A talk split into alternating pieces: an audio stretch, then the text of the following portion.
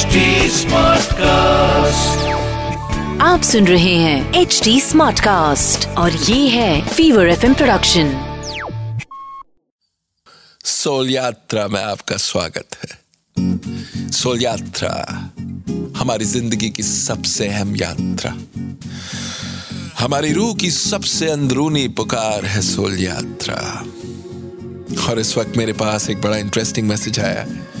अभिषेक कहते हैं कि मेरे मम्मी पापा मेरे चक्कर में बड़े परेशान होते हैं।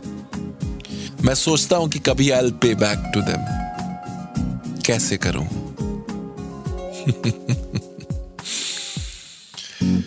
एक कहानी सुनाता हूँ तुम्हें।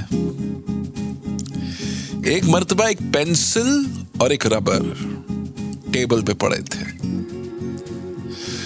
तो पेंसिल जज्बाती हो गया इमोशनल हो गया और रबर को कहने लगा, यार रबर मुझे बड़ा दुख होता है, मैं गलतियाँ करता हूँ और मेरी गलतियाँ सुधारने के चक्कर में तुम मिटते चले जाते हो, तुम खत्म होते चले जाते हो। ये बड़ा दुख देती है बात। अभिषेक, जो हमारे माँ बाप है ना, वो भी इस रबर इस इरेजर की तरह है। जो भी गलतियाँ हम करते हैं, उसको सुधारने में, हमें सही रास्ते लगाने में, वो अपने आप को मिटा देते हैं, अपना खून जला देते हैं, अपनी कमाइयाँ लुटा देते हैं। रीपे करने का क्या तरीका है, तुमने कहा? माँ बाप का ये कर्ज उतारा कैसे जाए? कभी नहीं उतार सकते, कोशिश भी मत करना। हाँ ये है कि तुम उनको जब प्यार से रखोगे, इज़्ज़त से रखोगे उनके साथ रहोगे उनके बुढ़ापे में तो तुम्हारे दिल को थोड़ा सुकून मिलेगा ज़रूर।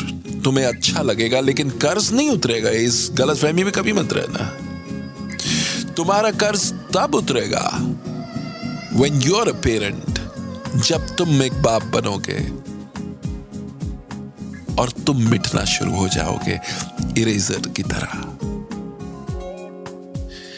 तब उतरेगा कर्ज।